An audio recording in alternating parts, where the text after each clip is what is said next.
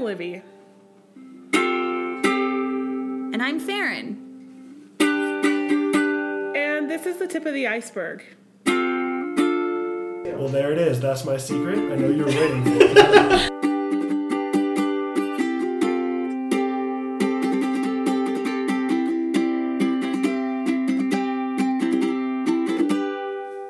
Hello! Hello. And- yep. Oh, sorry. Let's do it at the exact same time. Hello. That's better. Great. Yep, that was it. That's what we wanted. Was it? Welcome back to the tip of the iceberg. We have an especially fun podcast today. Yeah, we do. We're very excited about it. Yeah. Yeah. Today we are featuring our Safe Men program, which we'll tell you a little bit about, but can you guys do it all in unison too? Hello. Oh, wow. They didn't even That miss was like a second a go around. This is why we picked them. No, yep. Wow. You guys are impressive. Really good work. Um, yeah, so Safe Project is premiering a new program this year called the Safe Men Program. And I'm sure some of you have heard of it, and I'm sure a lot of you haven't. But what it looks like is we selected 10 of what we consider to be safe men from the community. And they're in this program for about a year. And in the program, it's half training and ed- education based and then half project based. So they go through the program, they start in January and they learn about domestic violence and sexual assault and stalking and child abuse and all of these really fun things that we talk about on the podcast every week. Um, but the cool part about it is once they learn about all of this and they kind of get a good base understanding for these things, they get to develop a project for which they decide um, to help end or change gender based violence in Laramie, Yeah, it's pretty great. which is pretty exciting. Yeah. Um, and so a lot of people are pretty fascinated by this program because there aren't a lot like it. And so we thought that we would um, bring some of our safe men in to talk to you all today. Yeah. Am I missing anything? Well, I think it's um, it's important to recognize that there is a need for men to be involved in the movement to end violence against women mm-hmm. and that historically women have always been the champions of that work right? Absolutely. like most of the people who do this work as advocates are women. Most of the people who volunteer for domestic violence and sexual assault programs are women. Mm-hmm. And i don't think and and research shows that it's not that men don't care Yeah. about these issues. In fact they care deeply but they don't know how to be involved. They don't know if they should be volunteers because they're not sure if survivors would feel okay with them doing advocacy Right. um, and so it can be um, you know they can they can really be excluded from the movement um, Yeah. and by the movement and so we really feel like it's important anytime we're dealing with oppression or marginalized people that people who have privilege and who have power are involved right Absolutely. like we couldn't do the work we do without um, men being involved in our movement so yeah. And you super know, important that's actually kind of where the program started. It, I was thinking a lot about this, and it was a while ago. And if people remember, kind of the um, Judge Kavanaugh stuff in the news, it was Sure. kind of around that time where there was a lot of talk about sexual violence in the news. And it was kind of a hot button topic for a lot of people. And there were a lot of men in my life that were so concerned. And they were like, I don't really know what to do. This is obviously a problem but what do I do? And if I do something, will it make it worse? And is this my place? And what does it look like? And I saw people kind of in a tailspin like, how do I do something about this when I don't have the tools to do it? And so I kind of, uh, so that was when I went to that conference. Mm-hmm. And it was, there was a panel about engaging men, and there was a, a program that was kind of like this, but also really different. Mm-hmm. And, and from that, that's where Safe Men came. Is it came from this, from this need for men to be involved in the work and want to help. And hence we have the Safe Men program. yeah it's Yeah. pretty great Yeah. So should we introduce our Safe Yeah, Men? Yeah, I think so. Yeah. Who wants to start? I'll Just start. briefly, like just like your deepest, darkest secret. oh Uh, my name is Don. I'm actually an instructor here at Wyotech, and Wow, that is a secret. yeah, I know it's not a secret. You secret. dug deep for that one. Didn't know if you knew that. Perfect. After introducing yourself. All right. I'm Ton Smith. I'm uh, currently the detective sergeant at the Laramie Police Department. I've been uh, an officer there for 15 years. and I don't really have any secrets. I'm a, Mhm. I'm an open book. Wow. I love that. Me too. I love that. Well, we'll we'll really get into that throughout the podcast. Yeah. So, be ready. All right, I'm ready for that. Uh, I'm Jason. I work at the university here in town, and I uh, coach Pee Wee football. Um, and I have a soft spot for cotton candy ice cream. Wow. Oh, I have never had cotton candy. Me ice cream. either. Are there like little You should. pieces of cotton candy in there? Is that the secret? I don't think so. It's just amazing. Oh. okay. Wow. We'll see. I guess. Wowie. Uh, I'm Gabe. We're getting an after school program here at Laramie for uh, elementary school students. That's pretty cool. Um, you know, I'm trying to like rack my brain for secrets, but I don't think anything will really top the cotton candy ice cream. So I'm gonna pass on this one. Okay. We'll just put a pin in the secret thing until later on. Sounds good. Um, well, what has been your all experience with the Safe Men program so far? I, I for me, I um, my experience has been super positive. Just the opportunity to um, get together with all these other guys from around Laramie um, and you, Livy, once a week, once a month. Um, to do the trainings has just been a really positive experience. Um, but then it's been really well received by the peop- people that I know, coworkers, people who kind of know about it or have heard things on the radio and things like that. Um, when they learn that I'm involved, it's always really positively received, and they want to know more about it and how, uh, um, like how it works and what we do. And so, overall, I'd say really positive so far. Sounds like you got a little street cred from it.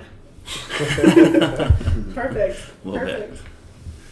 This has been an interesting, I guess, an interesting experience for me. Being in law enforcement for 15 years and seeing and um, I guess being exposed to domestic violence and sexual assault from that angle. And then coming to a group like this and to see it from an advocacy side is different for me. And um, so I guess it's it's interesting and it gives me a different perspective, I guess, and it helps add add that advocacy perspective to me and what I do with my job, and I think overall make makes me better at my job. Yeah, I would totally agree. And well, and I've I've only seen you in action a couple of times, but I think when I watch you work with victims, I think you do bring that advocacy piece really well. What what do you think would be the main differences between like the law enforcement side and the advocacy side?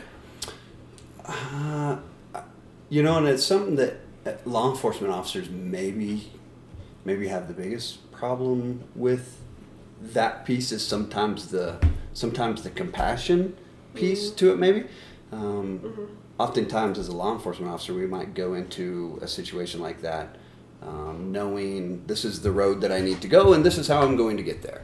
And it's very straightforward. This is I need to do this, this, and this, and this is how I'm going to do that. You know, and then to just but to but to slow down and and take that take that I don't know, add some compassion to mm-hmm. that and mm-hmm. just personalize that experience with with a victim or survivor and just try to connect with them. Ultimately, we're still going to get to the end of the road where we need to go. It's just the matter in which we get there. And I think that law enforcement as a whole has come a long ways in the past several years to, to add that piece in, especially the Laramie Police Department. I feel like we have. Chief Stalder has brought in all kinds of training, trained uh, the all the cops here uh, for Laramie PD, put them through all kinds of trauma informed interviewing schools, um, and brought those kinds of things to us, and mandated that, and that has improved, at least locally with Laramie PD, our response to victims and survivors of domestic violence and sexual assault. Yeah, that makes perfect sense. Hmm.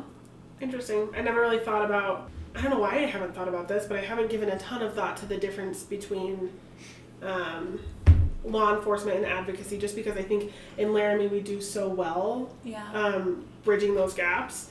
But it makes perfect sense that you say that because there have been experiences where I've been like, okay, we could have used a little bit more kindness here. Or you hear about stories from other places that are just uh, harder, harder to to get through. So that makes perfect sense. Hmm. Yeah. I would also add that I think for me it's just been kind of eye opening to, you know, how big of a problem this actually is and how, you know, I work with the younger generation of students and I feel like, you know, this is a tough subject to talk about. It's not something that everyone wants to sit around table and talk about. And, you know, I feel like when you're kind of one on one with people, they're kind of on the same page. But then when you get them in a big group of people, it's not the cool, you know, subject or the cool way to act. And so I feel like for me, it's kind of definitely opened my eyes to maybe where I need to kind of step in or try and be of assistance to, I don't know, students or maybe not even somebody that I deal with on a daily basis. Just kind of just be try and fix a problem that is here and it is it is a problem so i think that would be kind of the big thing for me is just trying to do my part to better this situation that's a problem Well, and I think you're in a unique position because you work with male, predominantly male students who are pretty young. Um, a lot of them are uh, right out of high school or early 20s. And I think when they do probably get into that big group, there's more, mm, I don't know what the word would be, tasteless banter. It's kind of like a That's a good Um, description. you Yeah, know, actually, and- that- that- that is very true. Yeah. like a mob mentality that goes on and i think that it's really important for those men those younger men to have a male role model who doesn't just like tell them to knock it off but has like meaningful conversations with them about um, about that because we know that that perpetuates that like rape culture right Mhm. like those jokes about women and calling women derogatory names Yeah. and you know those boys can be ruthless right so well that's where i feel a like unique position. I feel like it's good to the students look up to you and people look up to you because you're similar in age to them and they you know they can relate easier to you than somebody that's a little bit older and you know if they look up to you and then you place yourself in a situation where you're setting a good example for them I feel like that's going to you know kind of funnel down to the younger generation because I feel like that's where the problem actually is starting from I, I really do Yeah. and we've all discussed that that Now it's we know that. yeah starts very young so Yeah, absolutely. For me, I think a huge thing that I've really liked about Safe Men is just being with the other people in the program. Like, it's one thing learning about all this stuff just kind of on your own or with another person, but it's completely different when you have like 10 different people who are there who all come from very different backgrounds, have different perspectives and different paradigms, and are learning about this too. It puts it into context to our community that I might not have thought about, and it helps me view things from a different angle that I might have neglected from time to time. And so I think that's a really interesting piece of it. Yeah, absolutely. And actually, we were pretty thoughtful about that when we selected our 10 men is is what we really wanted was 10 men that were came from all different areas of the community. Like you you know that we have a huge variety in ages. Like our youngest person is a college freshman, right? And our oldest person, I don't even know how old they're. But there's there's a, a wide age gap and lots of different different expertises, right? Like Gabe, you work in an after school program, you work on a college campus, you work in law enforcement. We have another person who's a professor. Um, we have someone who owns a business. Like there are just a bunch of different people who all bring their own unique view of this problem. And I think something kind of magic happens when you get everybody together in a group to look at the same thing from all of these different sides. Yeah. I agree. Have you guys noticed that? That was one of the first things that I picked up on too was the diversity of the group, and I thought that, yeah, you did a really good job selecting kind of a, I don't know how you say that, a, a cross section of our community. You know, Yeah. there's just bits and pieces from from everywhere, so it's a good, just kind of an overall view of of our community. Yeah. I agree. Yeah. You were really thoughtful about that. Yeah. Yeah. Well, I think it's just interesting when when we talk about things like child abuse and we bring in this group together and and we have people that have a very academic understanding of what child abuse looks like and then we have someone who works hands-on with children and then we have someone who has a couple of children and you have all of these different perspectives that that paint a very well-rounded picture of what this could look like I 100% agree uh, and your comparison to like sort of the academic view of it or like a very logical view of in in this case child maltreatment versus the discussions we have. Like I took a child maltreatment class and there was like over 100 people in the class. It was just lecture go take notes take a test um, read the book. And then here like we have this open conversation where you actually get to discuss it um, like these real issues with people who have real opinions about it and it just makes it different More real. yeah Yeah. and maybe sometimes differing opinions than you, right? Like we don't all have the exact same opinion on something, but I think it's it's a cool uh, culture that we can all come together and share an opinion, and we might not all agree, but it's still okay to, to put it on the table. And that's one of the things I've really liked about Safe Men. Like what you were saying, you could take classes on this, but a lot of the times it's just take notes, then take a test. You're listening to one person, one perspective, all of this type of thing. But at Safe Men, it is very discussion focused, and we have all of these different perspectives talking about these similar issues. So we are able to get a more well rounded look at things and be able to view things from multiple perspectives, even if it's not a perspective we traditionally flock to or even believe in. Yeah. But that's been the really the best part for me to, to Mm, see these absolutely. other perspectives and get other perspectives of other people because really before this I had one perspective of it, you know, and that's from the angle of being a, a cop and dealing with it that way for 15 years. And so it- it's been interesting to me to see that. And I think that we have fantastic discussions, you know, and it's like you said, it's important that everybody has their own opinion and their own perspective of it, and that's really opened up my mind a lot. Yeah. And thing- I oh I'm sorry. It's Don. that's all right. I was just gonna say that I think that we all kind of, you know, we all had our certain direction or what we thought was right and wrong, and you know, our like you've been saying, our opinions. But it's nice to bounce ideas across the board, and we sometimes get in these long discussions where we're taking a lot longer than we need to to discuss a topic. But I- just think it's great to see that there's other guys in this community that are doing the same things or, or have the same beliefs as myself, you know, and and trying to do their part to try and make it just a better community. I get it's it's a big it's a big task. I don't think it's gonna stop with the ten of us. I think it's got to be a bigger movement. I think you got to get more people involved. I think that it's got to be more on a national type level than just you know this small little group. But I think you have to start somewhere. Imagine that. Your to the program's going to go national. Wow. That'd be well, all it, right. it kind of has. It kind of has a little bit actually. Uh, uh, it's received attention from from a lot of a lot of places in the country. Yeah. But it's it's really exciting to hear that this was a success because for me that that's one of the biggest successes having these conversations. Um, when I was interviewing you all, and so just for those listening, in order to be selected from the for the program, it was it ended up being actually super competitive, which I did not expect.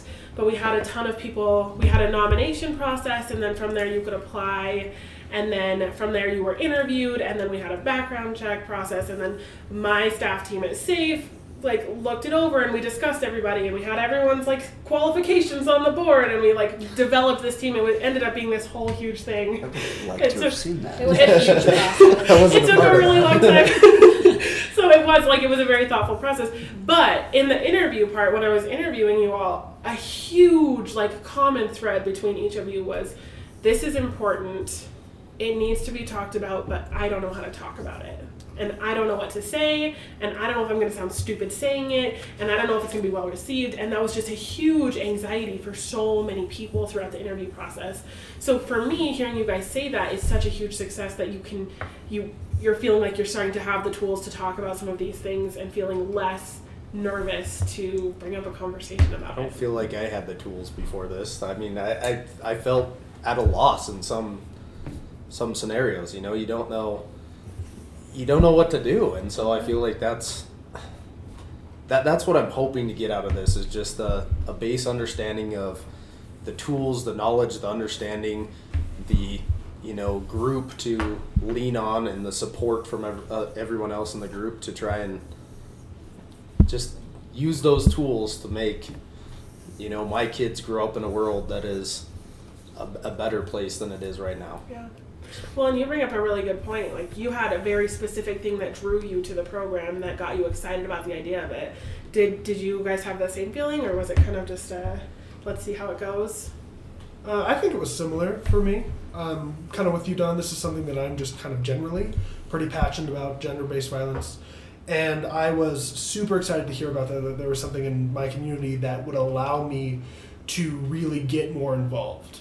That was designed for someone like me who wanted to really take a stance against this stuff and wanted to be given more opportunity and that that was just really cool. So I've been excited about this really since I heard about it.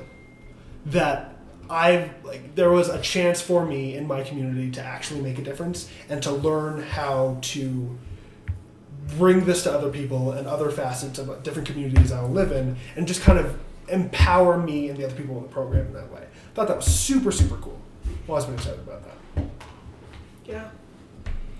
Yeah, and for me, um, like I sort of stumbled upon the the group, thankfully in time to um, to apply an interview and everything for it. Um, but I was doing a, a different training, and and this came up, and thought it was really interesting. But in my previous job, in a at a, at a previous pl- place, um, I had the opportunity to work on some different cases that involved some um, intimate partner violence and some stalking and things like that. And i felt so incompetent trying to like wade my way through this. And thankfully my boss was involved in all of this and he was not incompetent. Um, and so that sort of that experience for me made me want to learn more and just have a better understanding of what we're dealing with. I totally agree with you. I think this is something I talk about a lot when I do presentations is I feel like we're always hearing about sexual assault or always hearing about abusive relationships or whatever, but it's really hard to contextualize what that looks like. Like you hear sexual assault and you're like, "Oh, yep, sexual assault, got it." But like what is sexual assault, right? And getting super into it, I don't think most people have the the knowledge about that. I agree with you. Yeah, and it's it's really easy to to sort of have that thought and be like, was that something? Was that assault? And then and then forget about it and go on with your day. And I think we all sort of realize that that was a problem that we want to like learn more about it. Totally. I, it was an interesting idea for me to become involved in it. It seemed like in the last couple of years, I had kind of started to make a transition similar to this when I took the position that I'm in now at the PD. Um, one thing that came with that position was being a member of the sexual assault response team. And so I didn't have much to do with any of this before that, but then once that started and I got involved with that group and had an opportunity to go to um, an End Violence Against Women International Conference in Chicago last year, that really started to change my my thinking and kind of the direction of my path, I guess. And this kind of falls right in line with uh, a lot of the stuff that Chief Stalder's doing at the PD and bringing a lot of this stuff in. Um, just next week, even, we're uh, starting this new process, um, this enhancing community trust uh, thing that he is bringing. It's a program that he's gotten us involved in through the International Association of Chiefs of Police, where the Laramie Police Department was selected as one of six departments nationwide to take part of this pilot program that deals around law enforcement's response to domestic violence and sexual assault and stalking and and um, all gender-based violence crimes. And so our department, I feel like, is really trying to move down that road, and this is just another piece that has added that for me and allowed me to take a bigger part in that, and I'm glad to be able to be part of that. Kind of fell right in line for you. It did. Yeah. It really did. And at a great time too. So Yeah. It was meant Just- to be. it was. Absolutely. Um, I, I know that I've, I've talked to you guys about this before, but I just wonder if, if you have thoughts about it.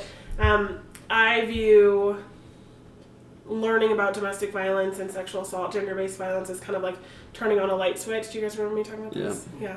And so, it, in my perspective, at least this was how it was for me, and a lot of people say the same thing. Is it's like um, before you start learning about this stuff, you're very comfortable in the dark, and it feels good, and it's warm, and it feels great. You know, very cozy.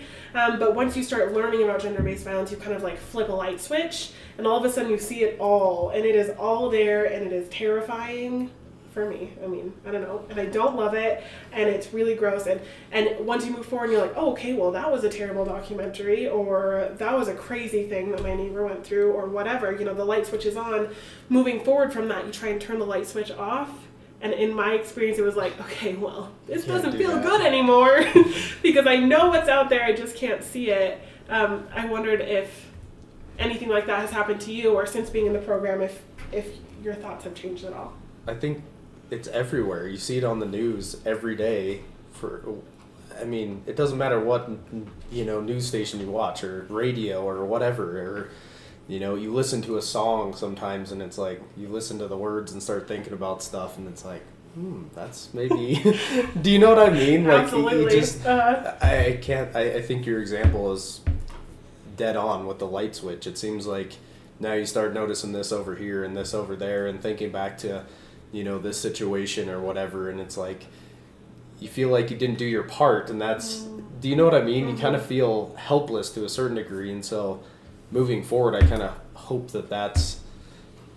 You know what I mean? You can Yeah. do your part instead of not do your part, like you have been or whatever. And- yeah.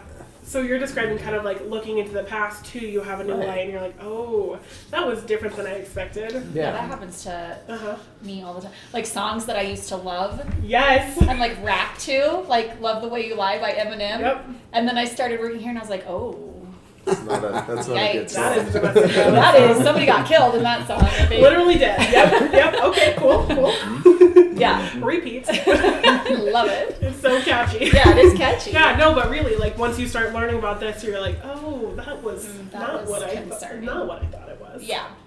Yeah, absolutely.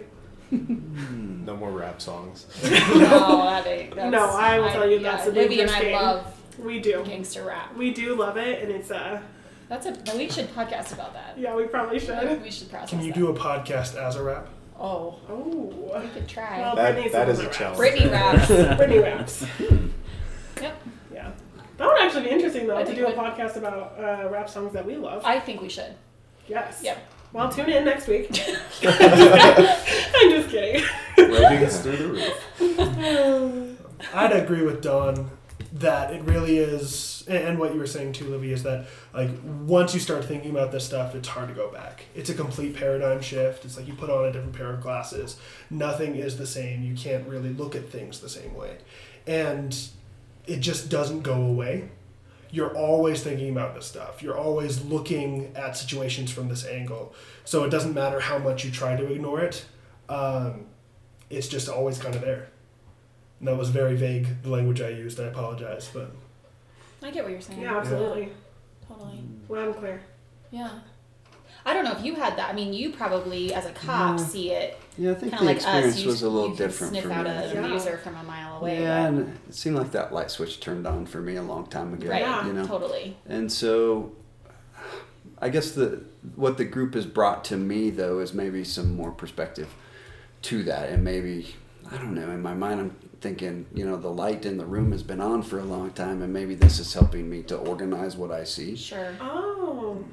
Uh, but unfortunately, yeah, in law enforcement for 15 years, that light switch got turned on and broken off a long time ago. so it's just on automatic on all the time. So Do you feel like this has given you more of an insight into what survivors, like what goes on with survivors, more so than just being a, like just your experience as a police officer? absolutely, yeah. Yeah. So before, I guess, just as a police officer, maybe you would um, take a call like this and, and have a, a short, brief interaction with a with a survivor, and then that investigation would be done for you, and you would move on to whatever's next, and that's you put it out of your mind, and uh, to some extent, you kind of have to do that Sure. because we see so much bad stuff, you know, just over and over and over. It's not that wonderful all of the time. No. Uh, so you, you know you see these horrible, horrible things and the horrible things that people do to each other over and over and over, and you have to find a way to kind of put that out of your mind. But this has it it has brought some different perspective to me about you know maybe life moving forward for a survivor after their initial contact with having to report something like this. So it, it has made it a little different and, and shifted my mind Yeah. in the way that I think about it as I approach a situation like that. Yeah. That actually kind of made a made me think of something that you said of a, a survivor reporting. That was one of the things that I never understood. I thought it was mm-hmm. just call up, get a protection order. As ignorant as that might sound, I really thought it was pretty cut and dry.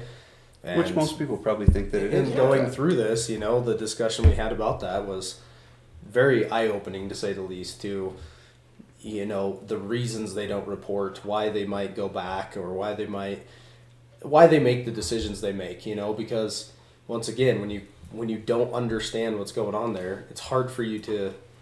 If you've never been in that situation, it's hard for you to understand why it's not like, well, just go to the police station or go to you know a friend's house or go to a mm-hmm. family or whatever. And then I, I think that's been a really big just a hard thing for me to wrap my mind around is that exact you know concept of why you know exactly what you were just kind of mentioning. So that i apologize that just kind of popped into my mind. No, you're exactly right, and you're describing our podcast 100% in that, like, we call our podcast the tip of the iceberg, is because, like, what we see is this tiny little ice thing sticking out of the water, and that's what the world sees, right? Is this little little iceberg, but in reality, what we're talking about is like all of these things underneath that make it difficult to report, and and that's a huge issue in itself right, but never gets any conversation. right, Right. people know it's there but they don't want to they don't want to know it's there And they don't type thing. understand it. yeah you know, they don't like they don't have a clue how to handle it or deal with it or right. the resources of who to call in this situation or what to do and Well, and I think a huge part of people's frustration with domestic violence is why don't survivors of domestic violence just get out? Like, why would you stay with a man who beats you? Like, don't even. Well, I won't. I won't. I promise. But, um, but I she's, think she's saying this because fans of our podcast that have heard a few episodes know that this is our hot button topic. yeah, it's it's very like I could talk for She's like looking at me and she's like, "Don't worry, Libby. I'm not going to derail your podcast. I promise I won't. We're not going to get into it." but I think that's really important that like Don's Right. saying like now I get that like that's mission accomplished. I mean I think that once people get that, then they become so much more. But then it goes farther too as to why other people don't take the time to understand that. Do you know what I mean? Uh, it's Yeah, and I think like it's a it's a relatively simple answer as to why like they don't leave because they usually get killed when they leave. Like that's Well, that's the what we know, most dangerous time is when they're leaving. That's pretty easy. And also they have no money because he controls all their money and all these other things. But I think like once you explain that to someone, they're like, oh well, yeah, I wouldn't leave either. But you know, I I think Yeah, it sounds so simple when It you're sounds describing simple. it. Yet, But it's really hard to grasp. And so Uncommon. like teaching ten people a year, I think that's huge. I think you're that's you that's huge for you. well, that's the goal. That's actually the goal of Yeah. Safe Men is that we are going to pull ten safe men, people who are thoroughly vetted to be safe, mm-hmm. right? Based on our our interview process that And I described. checks and It was yeah, intense, it's right? Extensive. But you guys all passed the test that you are safe, and it means a lot to me to have you be safe because when you complete this program, we've talked about this, right? Like you are going to be safe and forever. You've done the work. You've put in the time to learn stuff. You've you've accomplished some sort of project that you'll decide you you've put in the time, you've put in the work, you've put in the energy to engage in this work to end gender-based violence, mm-hmm. right? And so that's why it's so exciting to have you all here and to be so invested in the program. The whole idea is that you're going to finish this program and then we're going to have a whole new 10 men and we're going to start it over and over and over and over again for years and years and years, hopefully. And by the end, and by the time I retire or get bored or whatever, Oh jeez. safe men, all Laramie will be all safe men. Yeah. Right? yep. That's the goal. Like thousands of them. Just all of them. Yep. There will be no unsafe men. Oh. Is Who this then a- leave the community and take that other places and Okay, imagine well, the you know- ripples you are you know, creating that's right true. now. Oh, That I'm sorry. In my head, when you said that, I thought you said, I thought in my head it was like a very offensive, like we're pushing all the unsafe men out of Miami Oh. and they're pushed into other places. And imagine the ripples you're having with No, no, okay, well, that's whoa. negative. I just had I thought we were being positive. That was terrible for me. But you're right. You're right. You're absolutely No, right. the po- I should have said the positive ripples that you are creating. And that was that was scary for me. The hope is that it will happen, right? Because like um, we are going to take this, and you guys are going to keep doing this and keep being safe men, and the people you come in contact with will will leave you a little bit safer than they found you, kind of like the Boy Scouts. Okay. Okay, Well, well, I don't know. well, you know, you know where I was going with that. That's another podcast. You know where I was going with that, right? We all know where I was going. Um, I don't. No, like you know, like you're supposed to leave a place cleaner than you found it. Oh yeah. Oh, okay. yeah. Unlike the Boy Scout. That's the motto, right? Yep. I was never a Boy Scout. I don't. I've never heard that. I know that Okay, Tom well, and. I'm wrong. And I and I think the coolest part is that a lot of our safe men are dads or future dads, and we know that prevention starts from the cradle, right? Like primary prevention, little kids. So that's huge too. That like you guys are learning tools to raise good humans. Yeah, Right. I think. I think that's pretty great. I think so too. Yeah. And I think that's actually been a huge part of the conversation for a lot of the meetings that we've had is is whether you have children or not. I think what we're identifying is that all of this comes back to prevention. Mm-hmm. And that's ends up being something that I think is brought up at least once every meeting, right? Is like Yeah. that how do we prevent this? How do we stop it? And it all comes back to to Well, it's become so acceptable in society for, I mean, watch a movie and, Mm-hmm. you know, TV show, and some of the stuff has just gotten so crude. It's, it's just the normal, unfortunately, and I don't, I don't think it has to be that way. I just think that's where we've gotten to, and now how do we get out of that spot? I guess. yeah, absolutely. With programs like this that Well, fair enough. right that Fair start that, enough, that yeah. positive trend instead of that negative teaching of our of our youth in our community that they they see all of that and if they see this the positive side of, of this and how to do this correctly is that a long road absolutely is it going to take a while to get there probably but we're headed down the right road Yeah. of teaching the young people of our community setting that example Yeah. that goes against what has become the normal in our society and what has become and we talked about this a couple months ago mm-hmm. in, in the session right about Yeah. how society just has become accepting of of some of this that's not acceptable Absolutely. yeah Well, I love what you're saying because everyone knows I love a metaphor, obviously. But I like what you're saying about like going down the right road, and it's a long road, and I totally agree with you. But I I think based on what I've seen in this program so far, like we are going down that road, and it is slow, but. I think we're going down it very loudly and with like confetti and cymbals, right? Yeah. Because um, so far this program has gotten a lot of attention from the media, and that's one thing, like to put in a completely other basket. But leaving all that out, I think even if it was just a very quiet program, the fact that by the end of this year, you will all do your own project, that spreads that out, and each each project you do is like a cymbal that draws people's attention to, it, or a confetti popper or a firework, or whatever. We're like pulling people's attention toward this.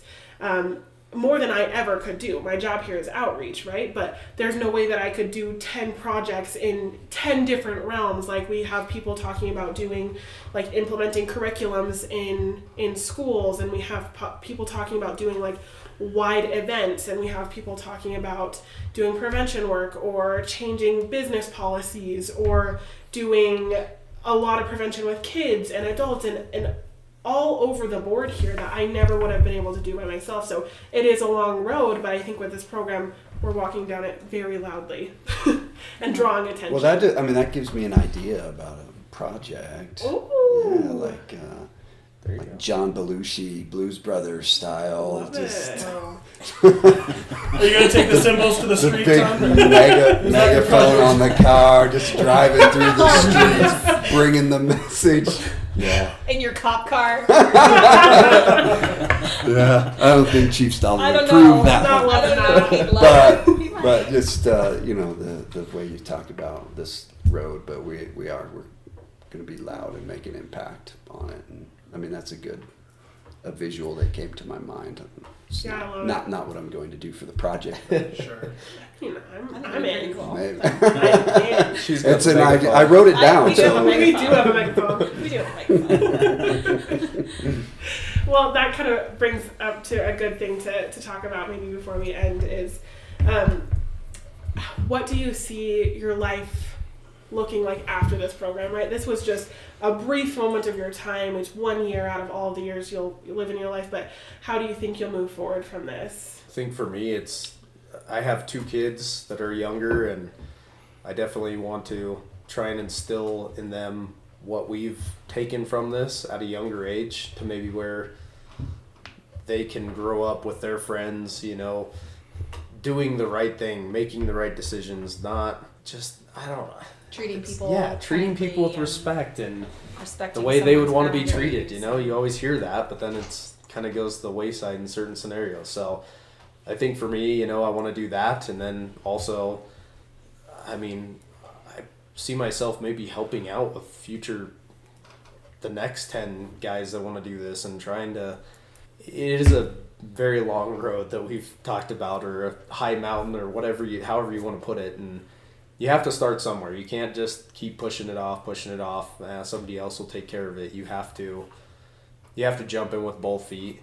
You're probably gonna get some criticism over it. You're probably gonna get, you know, the people that don't understand your view. The, you're not gonna fix everyone. That's just a given.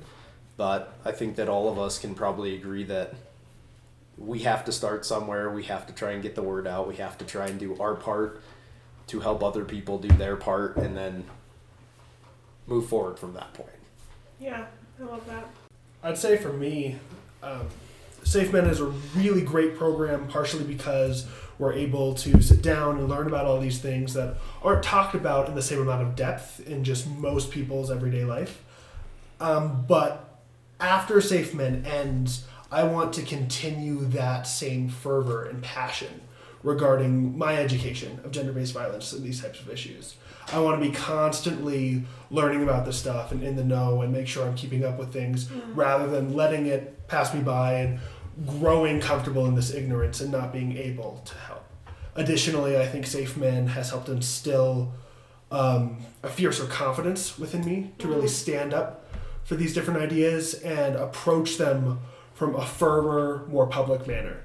And that is something that I'm going to carry with me in probably an obnoxious way going forward after. Loudly. Loudly, Yeah. cymbals in hand after Yeah. Safe Men I love that. Well, and I don't want to out you, but I know that you've signed up for a volunteer training, so I think Gabe's gonna be a volunteer advocate in the future too. Well, there it is. That's my secret. I know you were waiting for it. um, you It's found out of it. the bag now. But you're committed to action in the future. Too. Yes, yes, I am. And I, I, like, I just really agree with um, something you said. Like, you just have more confidence um, approaching these subjects or or standing up for things, and hundred percent like that. You hit the nail on the head for the way I'm feeling and was having a hard time articulating it. Like seeing things and rather than sort of noticing that something's off and just not knowing what to do or um, just having the confidence to kind of step up and like even something simple as like hey that actually wasn't a funny joke or did you hear what you just said? You know kind of things like just those simple things that i don't think i um, would have been able to do before this. This has sort of given me the confidence to do that. Um, To kind of like pull it into the everyday. yeah. Yeah. Yeah, and just sort of knowing that the position I'm coming from is the right one, um, and just feeling feeling okay about that. And if somebody doesn't like that, that's okay.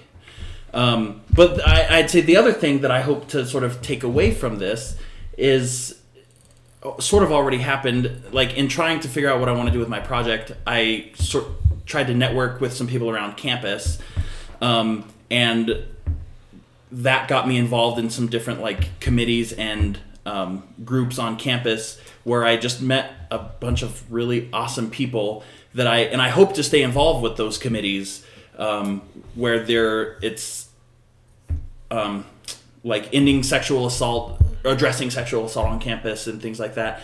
And so getting to meet some really awesome campus advocates and sort of network out that way. And I, I want to carry that way beyond just this year. Almost like a domino effect. Like you know, you push the first domino over, and from that, you're you're getting confidence, but you're also gaining a, a network of people who believe what you believe. Yeah, Yeah. yeah. I love that. Yeah, I would go back and I'm going to piggyback off of what Don said a minute ago about, um, you know, raising kids in, in this world. And I want to move forward from here and have my son see me be involved in this and that this is important. And then that's just naturally going to then be his stance on that, you know, to have that positive influence mm-hmm. so that he sees that Yeah. that's important. That's important to me. And I, I think a great lesson and one of the things that I hope that this group is about and is going to do is that's what the kind of men that we want. We want people to stand up and be that person and then their children see them being that person and then that's the person their children will be when they grow up and then that ripple effect just goes on and on and on. And so that's ultimately what I hope to take out of this, a, a you know, a better future for my kids, I guess. Yeah. Yeah. At, at the same time, it's going to help me in, in my job also, and, and that's always important. Well, and I think it has that ripple effect in your job because you are in a leadership position at the police department and you guys have worked so hard on changing that culture that you talked about. Right. And so for you to have gone through this program and to be able to influence existing officers, incoming officers who are new to your work is really powerful. Yep. And I think sets up the Laramie Police Department for a future of trauma informed um, and caring officers who are going to go out in the community and Right. you know do really good work, Yeah. which is awesome. Yeah. And I would even go further to say that I think that applies to everyone in the Safe Men program because I we've talked about the diversity of jobs here and I I feel confident in saying that I don't think that there is a person in our Safe Men program that isn't a leader. I think everyone that's in our Safe Men program has an element of leadership, whether they identify as a leader or not. I don't think you'd sign up for this program if you weren't ready to Make changes. make change and be a leader in that way. And so, whether you are working in an after school program or a university or WyoTech or um, wherever all of our safe men are working, being that person, being that safe man, it shows, you know? Certainly. And, and your actions change and your attitude changes and people notice. Yeah. So I think I think that could apply to all of you. Um, one last question to end on, unless anyone has anything else they want to add, is looking at Safe Men, the program as a whole. If that were to be as successful as possible, what would that look like to you? To Dream- me, dream big. to me, I think it would look like it being a complete household name. That no matter where I was, no matter who I was talking about, I could say safe men and they would understand what that meant, understand what that is. Because there are a lot of people, I mean, like this program is relatively new, but there are a lot of people who I talk about who don't even have really a good grasp on A, a lot of these issues, or B, some of the resources in our community to help with that. So I would love to be able to say safe men and people know exactly what it's talking about, what it stands for, uh, how can how they can get involved. Because unfortunately, um, not just the program. I, I don't mean the program, but unfortunately, I feel still feel like there are just way too many men in our community that don't have a good grasp on this stuff and don't really understand the significance or the pertinence of it. And so to have this be incredibly successful to me would mean that everyone understood what it was and that it was a fixture of our community and an important thing that couldn't be just waved away. Wow. I suppose that's more ideological than I said dream concrete, big. but I said dream big. I'm in. I think for me it'd be to have others follow in the footsteps and keep the program just alive, keep people interested. You know, we're not all gonna leave here and fix the entire world. We can't do that, but speak I feel like I know dream big, right? No, but I feel like even if we can do our part in just the areas that we work, the people we interact with, I feel like that in itself is, I mean, that is a step moving forward. I know that, you know, moving into other communities, other, you know, entities would be obviously the ultimate goal, but I just think even small steps are sometimes a big step in this world. On it's you know, even if you're helping one person, that's better than helping no one type thing. I agree. And I think that, you know, I I agree with you that dreaming huge is definitely good, but I think you have to small steps at the same time. I think uh, to add to what Gabe said too, you know, just every community's advocacy would have something like this, or, I mean, you started it, so we might as well just call it Safe Men Everywhere in the World, you know, right? Absolutely, so that everybody knows what that is and it's the same. Uh, but that that's how I see as this grows. It starts here, and then you know maybe the communities around us start to get it, and then it's all through the state, and then everybody says, "Oh, look at what Wyoming is doing uh, with this." And you know this this news article that spread around has already went to several states, um, so that can happen. So I could see that happening, and and then just a safe men project in every advocacy, every community's advocacy as part of it. Mm, I'm having a hard time thinking of anything that hasn't already been said. I like what everyone has said. Um, I, I- I guess what I see as a huge success is if it, we can start seeing some some trickle down um, and some acceptance into acceptance of the importance of prevention and working with um, younger populations in the community and understanding the ripple effect that that will have years down the road um, would be a, a gigantic win i think if we can start actually noticing some differences in like hey one of these groups did a project on prevention and they worked with kids and now we're not seeing as many problems. Um, again that's sort of a pie in the sky ideological but i think that would be awesome. Yeah, I mean, I think that building from what we've done now and continuing to bring new men into the program and having you guys be a part of that next group and then having them be a part of the next group, I think that will be really cool. Um, and I know that we've, you know, we've definitely been contacted by neighboring states and other programs who are curious about the program. And so, you know, I think kind of just opening the door to engaging men in our work Yeah. and having, you know, just kind of like lighting that, having that light bulb go off, right? For like other programs. Um, like that's a really good idea. Yeah, I hadn't thought of that. I hadn't thought of a way to do that. That's really cool. Um, I think that's neat that we've started that conversation with a lot of other programs besides ours. Yeah, absolutely. So, I think that's pretty neat. Just flat ending domestic violence, sexual assault. Would that be a good? Yeah, There. I'll say that. That would be Sure. You mine. found Shoot it. for the Go That was stars the ahead. answer you were looking for. Yeah, go Um, big. I think for me, what it looks like is, and I, I think I have, well, I'll always have a special place in my heart for Safe Men, obviously. But I think I love the idea, as I was interviewing people, it became very clear to me that a lot of the Safe Men in, in this program feel like they are kind of a lone wolf and a person that they are the person in their life that cares about this. And they feel kind of isolated in that like they are the person that's engaged.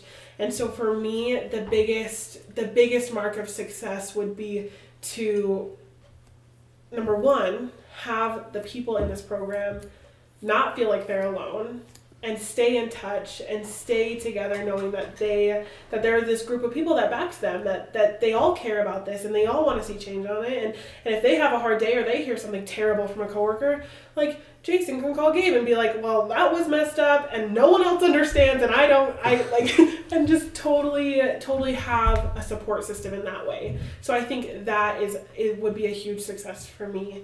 Um, but secondarily I think having this program continue and to move forward. And and it's my hope that each of the the 10 men in our group this year will nominate one or two people for the program next year and it'll continue to grow. And i hope for my sake and Farron's sake that it's it doesn't get more competitive because that was extremely stressful to pick but i do hope that we remain um, a program that pulls in diverse safe men to learn more about this and that all have an investment and and and we create a culture of, of safe men in our community that all have each other's backs and and and know that they are not the one person that cares about this. There are many. Mm-hmm. well if you feel like you are the one person that cares about gender-based violence give us a shout. Um, our safe men program for this year will run until december uh, but starting in November and December, we'll start taking applicants for, for the next year. So if that's you, reach out, learn more about our program at safeproject.org, or give us a call. Um, if you are in need of an advocate for whatever reason, please call our hotline, whether you are in Wyoming or you are in Timbuktu. Um, give us a call because even if you're not close by, we can we can connect you with where you need to be. And I know that not everyone listening is is from Albany County or Wyoming. So our hotline number is, 307 745 3556. and I think that does it. Do you, does anyone have anything else they want to say? I don't think so. Okay. Well then we'll just say uh, Thank goodbye. Bye. Okay. Bye. Bye bye.